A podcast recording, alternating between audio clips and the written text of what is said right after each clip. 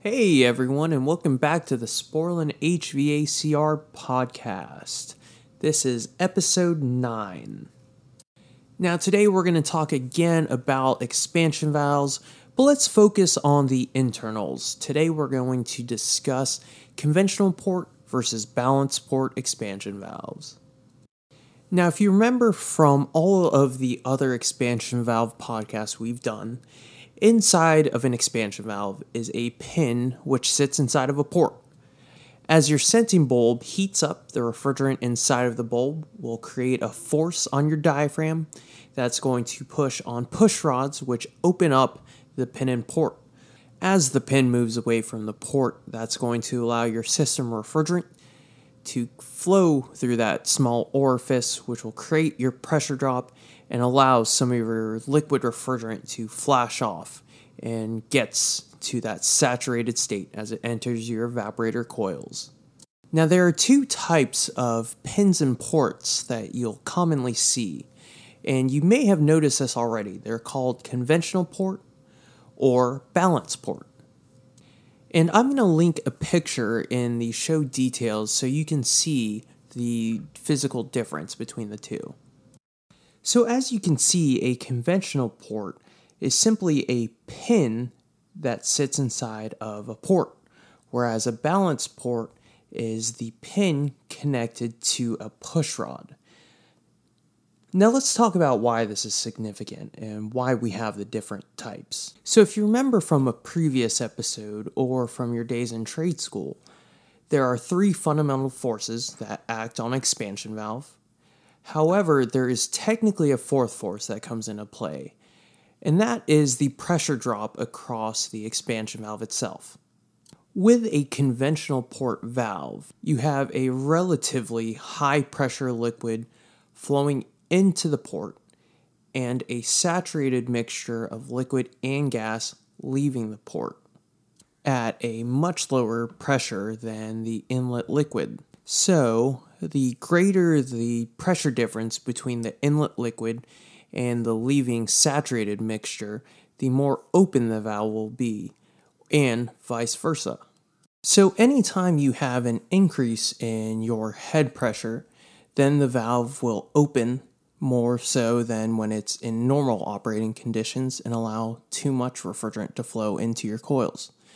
And when you have a drop in head pressure, it will be the inverse. Same thing goes for evaporator pressure. If your evaporator pressure dramatically falls, if you have a low load, then your valve will be open and you'll start flooding your coils.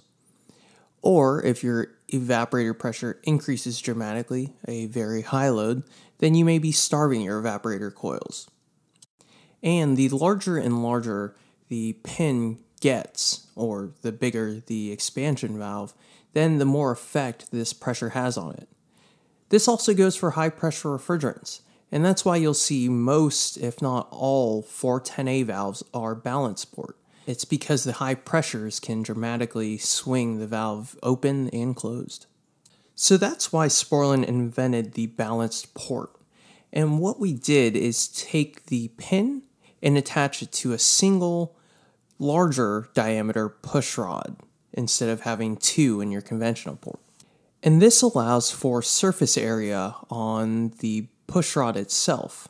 That way, as inlet pressure comes in to the valve, the refrigerant will push down on the pin, but it also pushes back on the push rod. That way, it stays balanced, and the inlet forces and outlet forces do not affect the operation of the valve itself.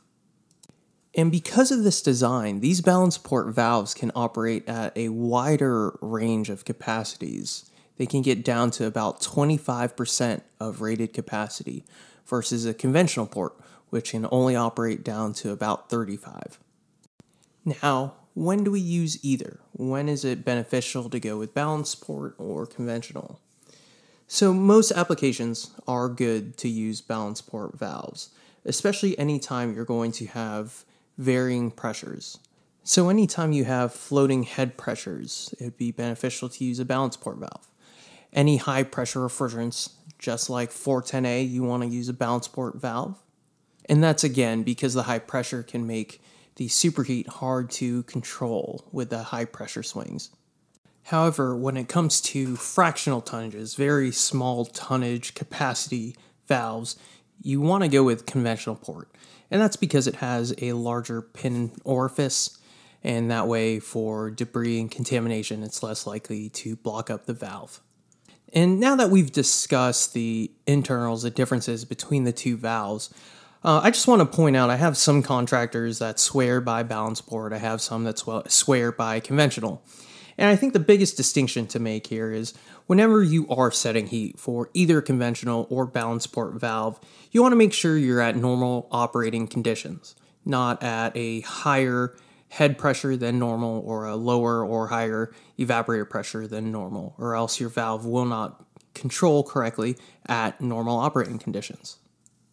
Now, a couple last things when it comes to nomenclature of valves. Uh, if you are looking at a valve and it has a nominal capacity, which is a letter, commonly a AAA, AA, A, B, C, then that typically indicates that it's a balance port valve. Reason being that we use a letter instead of a number is because it's good for a range of capacities. Again, because of the design, it can operate to a wide range, and so one nominal tonnage wouldn't cut it. We had to do a range, and that's why we use a letter. And also, if you are servicing an expansion valve, if you are replacing a power head, if you notice two push rods, that is indicative of a conventional port. And again, if you see one single push rod, that's indicative of a balance port valve. All right, well, thank you again for your time. If you have any questions, feel free to leave them on our Facebook page. I'll link that in the show description as well. You all be safe out there. Have a great day.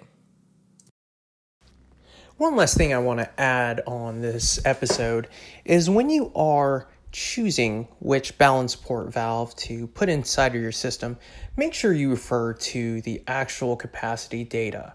For Sporlan, it's Bulletin 10 10, and make sure the valve is sized adequately for your application, not simply using the nominal capacities.